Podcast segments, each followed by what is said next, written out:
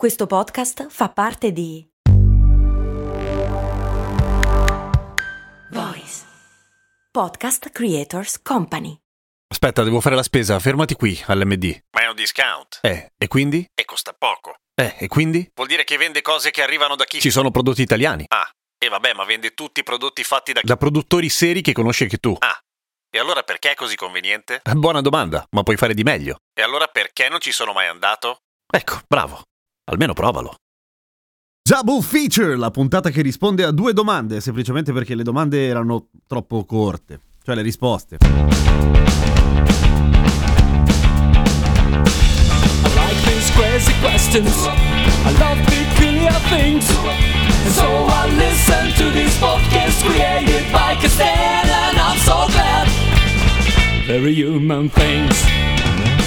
La prima è perché si dice in erba per dire inesperto e la seconda è che cazzo è il brodo di giuggiole? No, non è che lo chiede proprio così. Però Carlo si pone questa domanda qua. Allora partiamo da in erba. In realtà in erba è veramente facile, veramente breve. Il grano, quando è giovane, le piante di grano so- sembrano erba, sono erba di fatto, ok? Per cui essere in erba ovviamente vuol dire essere immaturo, dover crescere, dover ancora fare esperienza, farsi le spalle larghe, farsi le ossa, mangiare tanta pasta, diventare un pro, spaccare tutto, diventare uno spesso, essere il capo. Eh, Insomma, avete capito, ecco, un cantante in erba e uno che mm, non è ancora emerso. Un po' più complicato il brodo di giuggiole, un po' più complicato in realtà, non tanto. Allora, intanto le giuggiole che cosa sono? Sono delle drupe, vi ricordate le drupe cosa sono? Andate ad ascoltarvi la puntata 556, la differenza tra frutta e verdura. Beh, sono delle drupe piccoline, lunghe tipo 4-5 cm, almeno quelle del mio ex giuggiolo, che a un certo punto ho avuto un giuggiolo in giardino, ed è un arbusto slash albero di origine orientale che per quanto mi riguarda fa schifo. Eh,